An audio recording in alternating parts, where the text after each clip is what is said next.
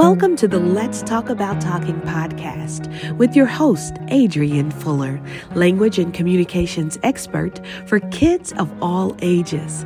On this podcast, we talk about speech, language, and all things happening with your child, giving you specific tactical information you can use to help your kids talk, listen, and thrive in their academic journey. Good afternoon. It's Happy Friday. I'm going to chalk it up to a storm and Friday, friends. It's Miss A, the SLP, Adrian Fuller, speech language pathologist. I'm so happy that we are at the end of the week. We're located in Central Florida and we have weathered yet another hurricane in November. Prayerfully, we were closed two days, but Everyone is safe, no damage from anyone that I've heard from in our camp. So that is a wonderful, wonderful thing. And I am so excited today about two things. Number one is I do want to let you know that I am hosting a webinar for parents next Thursday evening at 8 p.m. The link is in my bio three things that you can do to get your child talking. It's going to be 20 minutes. I just want to share things that are on my heart and just let you know that you're not alone in this journey. So join me, sign up for the webinar. Let's have a good time. Bring your questions and we'll get to it. I am happy to say that I am joined by kind of one of my favorite people. I'm like a low key fan. Her name is Taye Jones, and she's going to because we've been talking about things that parents can do to get their kids talking. And i think she is one person that is a like a game changer in the field. Taye welcome. Thank you. I am, Hi. I am so glad to meet you and put eyes on you as people say. Yes yes. I am happy to put eyes on you as well and i'm happy to hear that everyone is safe in your camp and that you all have weathered yet another storm in November at that. It's so unusual. And you know what? Just let's let's keep it real for us just a second. I'm a private practice owner and I'm like, we were already closed three days last month. Our kids aren't already getting services. So it's yeah. always like, you know, what do you do? But we're safe and that's the most important thing. Yes, yes. It's so good. Good to hear you are a speech language pathologist as I am too. Mm-hmm. And I love it. Everybody who's listening, she is an author of an amazing book called Liam's First Cut. Um, and that is a book with. I, I just forgot to grab a copy. Hang on a second. that is a book with an African American lead who has autism. Who He's autistic. and so and he's there also going to his first haircut. There it is. Look at that. Yeah. I love so many things about this book. I love that every we're represented in this book. Uh, and I love that kids of all backgrounds can see a character that looks like Liam. Yes, yes. Um, thank you so much for your support of the book. And um, thank you. I see speaking right from the heart. Thank you that you love the book.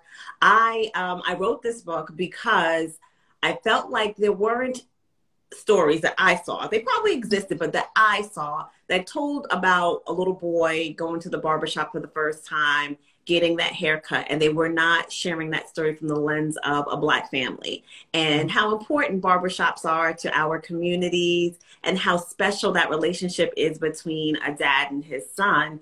And that routine that ritual that begins to happen when dads get up on those saturday mornings to go get that haircut at the barbershop and the little boys want to come along too. And as i was starting to think about this story and develop it I talked to so many men who remember going with their dads and then men who could not wait to be able to take their own sons. And it was such a special moment in a lot of lives. And I felt like this story hasn't been told, at least not told from this perspective. So I, I um I took a stab at it and I'm really happy at what the book has done and what it's meant to so many families so far. Absolutely.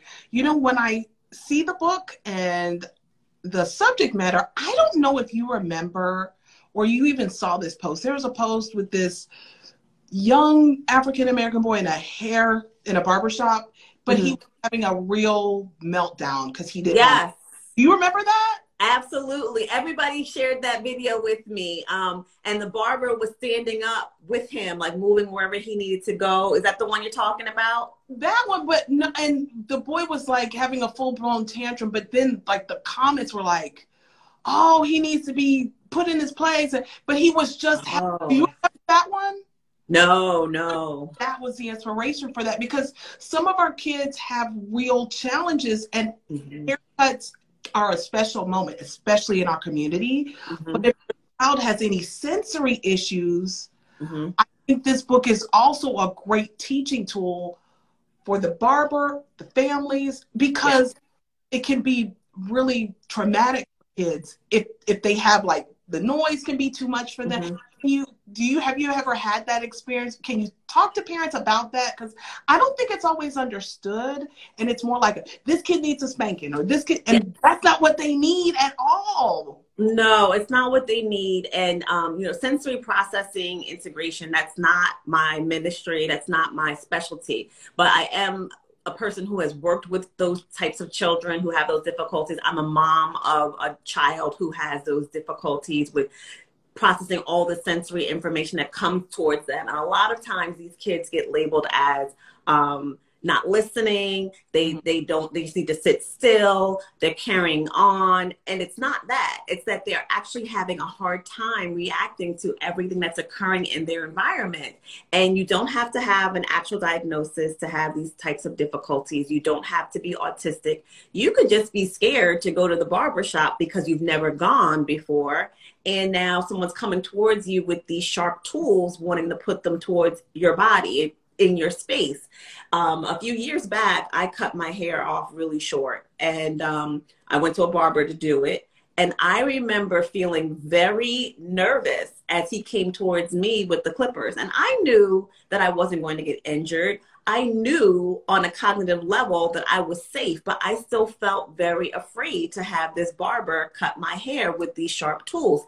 So um, when you think about that as an adult person and you consider what how scary it could be to any child, I really wanted this story to one, like you said, educate barbers, educate families, but also normalize that experience because sometimes it's just a matter of not knowing what to expect and not knowing how to handle it. So when a child is able to read a story like this and see what the expectations will be, see what they're going to encounter, it definitely does make a difference. I've heard from so many parents that in reading this book before going to the barbershop, it helped their child be able to handle that process. It helped them to be able to navigate what to expect.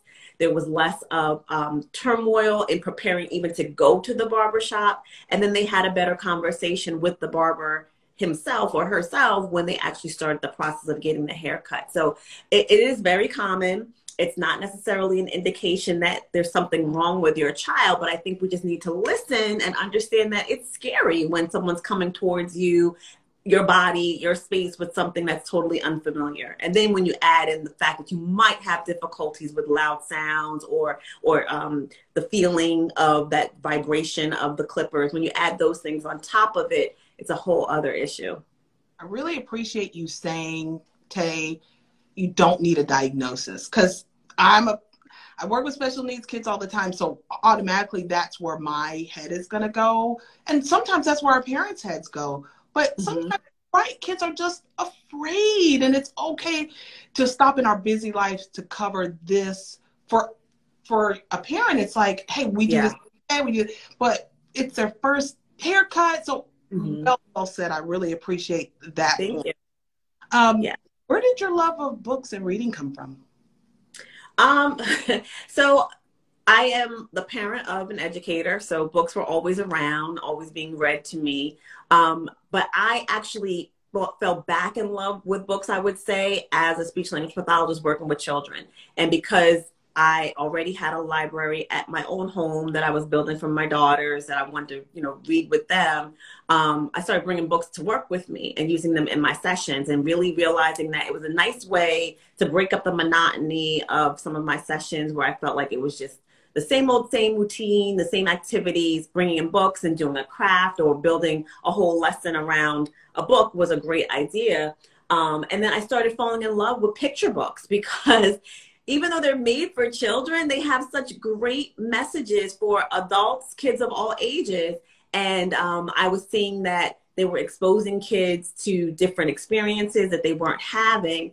But the issue that I found, or I guess you could say that what started to be alarming to me was that there weren't enough books that were showing different types of experiences, different types of characters. So a lot of the books that I had in my work library didn't look like the home library that I had. And I really had to pause and reflect on that and think why is why are the two so different? And it's because I was so intentional on the books that I was selecting for my own children.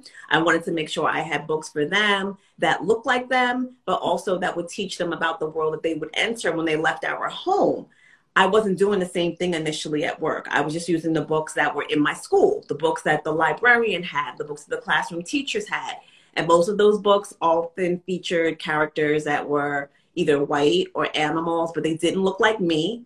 And so they weren't sharing experiences that people who look like me would have, or just seeing that people who are Black, people who are Asian, people who are Hispanic, they all have these everyday normal activities too and they can be the stars of books as well but we weren't i wasn't sharing those types of stories because i didn't have access to them. So i became super deliberate in making sure that i became more diverse in building my library so it was more inclusive.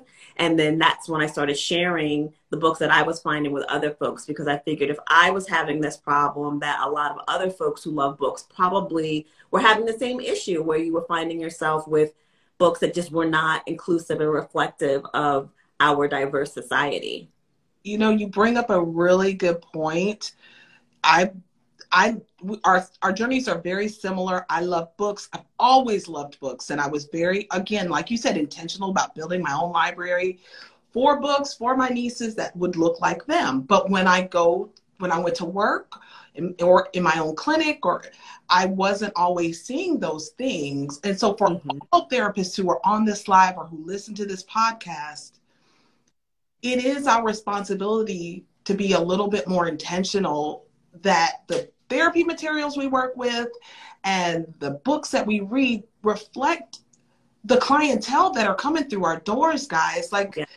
and it's not just for Black SLPs to do. It's all of us. It's all yeah. of us the whole yeah. person. You know what I'm saying? I think it's just 100%. oh, and kids that are handy capable or it's our responsibility to show these things. And so yeah. yes, you bring up a very, very great point about that. And guys, you know Liam's first cut is, you know, every year our schools let us order materials and, and get these POs um, orders. I'm sure Taye is able to work with us and get these that book into your clinic or into your speech room. So let's be more intentional. I, I challenge all of us to to, to do that.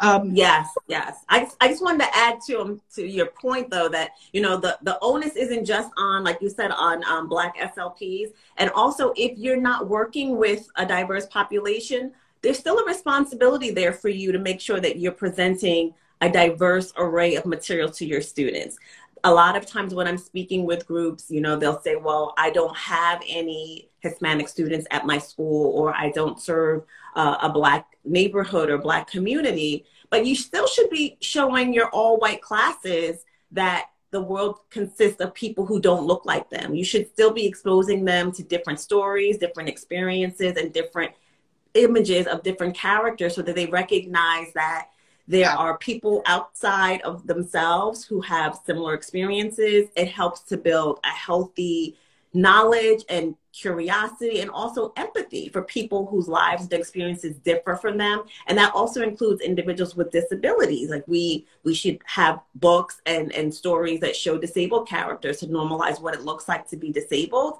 but also show like there's a lot of similarities in our lives just because you may need different supports to get through different activities. Like liam uses you know social stories and um, Liam also has a visual schedule in the book. You see an image of that too. And that was important to me because I wanted to show folks that we all use aids and support to get through our days. If I don't write something down on my calendar. It doesn't happen. That's a support that I need to make sure that I get through what I need to do.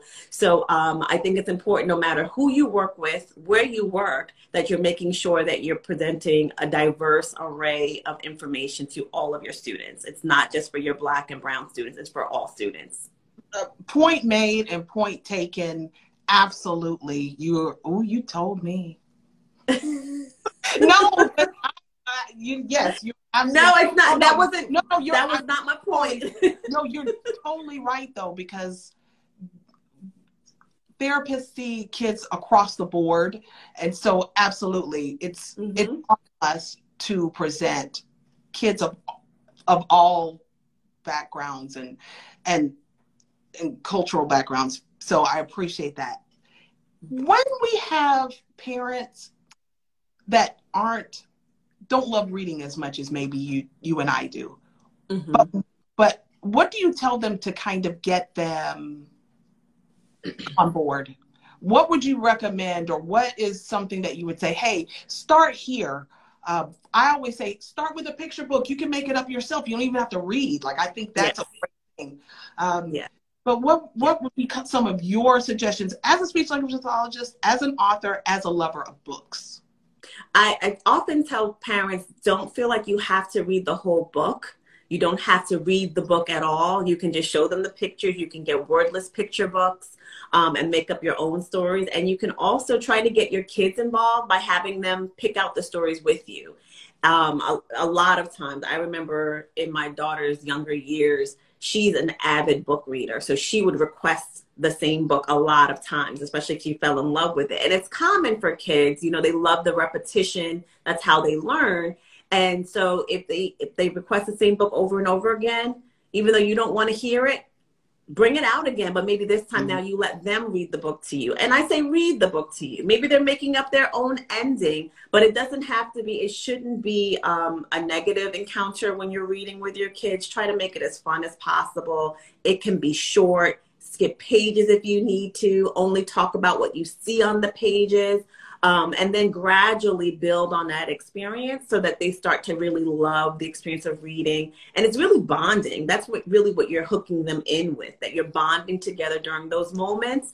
Uh, and it's a beautiful wonderful opportunity for you to help to build their language and grow their language development. So um, don't skip over it and don't minimize the value of reading books, even if it's not truly reading the book from cover to cover and you're just looking at the pictures. It's still an opportunity to work on literacy, to work on language, and to bond with your child. Absolutely. I love all that, all of this. Do you have a favorite go to book for kids? Um, other than, other than mine? Oh. of course, I'm in love with Liam's First Cut. I can't answer that question the same way because I'm always finding a new picture book that I fall in love with. Um, I would say I recently found a book. I went to a book, an independent bookstore this week with my oldest daughter in New York City, and I found a book that I had never heard of, and um, it's over here. It's called, I think it's called The Talk. Yeah, it's called The Talk, and um, I was drawn in by the title and the illustrations are really beautiful. And then when I read it, it's actually about a mom and a young son and having to have that talk with her son about how the world will view you differently because you're a young black boy. So as of this week, this book is my favorite book. I love this book a lot. For therapy, for SLPs, I think my go-to books tend to be um, The Name Jar. I adore that book. It's a book that brought me to tears the first time I read it because yeah, I'm a simp, but also because um, I remember that feeling of having a name that people didn't pronounce correctly and not wanting to tell adults how to say my name the right way um, and almost shrinking because you hear over and over again people mispronouncing your name and not not feeling like that's part of me and I need you to respect that from me. So I related a lot to the little girl in the name jar. And um, it's just a beautiful story that I use with kids all the way up to middle school. Um, that's definitely one of my go-tos for for my therapy sessions the name jar and i would say probably saturday saturday is another book that i really love by Oge Mora um, because it reminds me of my childhood it's a book about a little girl and her mom that spend their Saturdays together because mom has to work during the week. She doesn't have a lot of time. The little girl's in school, but Saturday is their day where they get to do different activities. But on this particular Saturday, everything goes wrong. So it's more so about recognizing that sometimes that I'm having a growth mindset. Sometimes things won't go as planned, but to be present in the moment and appreciate what you have and who you have. So I adore that book as well. I just might need to read reread that one again today. oh my gosh, this has been so so incredible. You really are a champion of our stories. I really wholeheartedly appreciate you and what you're doing. I really, really do. Where can people find you and get in contact with you? Can you give them your information? Absolutely. I am on Instagram as having our say. I also have a, a, website by the same name, havingourSay.org. If you go to the website, there is an area there, a tab where you can find my diverse library where I put books up as I find them. And these are books that I've actually read and used, and I recommend for parents and for clinicians, educators, share these stories with your your students and your children. Um, you can find Liam's First Cut on Amazon, Barnes and Noble, Target, wherever you shop for books, or you can purchase it directly from my website, which is tayejones.com. If you are in a school and you are looking for an author to come visit to have a chat, I'm available. Contact me, hit me up at tayejones.com. Um, and also, if you are looking to do a bulk order for your school, I can help you with that as well. So, those are my email, my website. Um, I'm very active on Instagram, either recommending books or just sharing inspirational thoughts that I have or funny reels. So it's a great place to follow me there and message me there too if you have any questions. I'm always happy to help as much as I can. So um, I really appreciate you for the, this invitation and the opportunity to chat with your audience and share a little bit more about my work. And thank you for following and supporting it. You are so incredibly generous to do this for me, for us, for our audience. Thank you so much, guys. Go out and get Liam's first cut. It's really, really an amazing book. Thank you so much for your time, Taye. You guys have an amazing day. Thank you. Bye. Bye.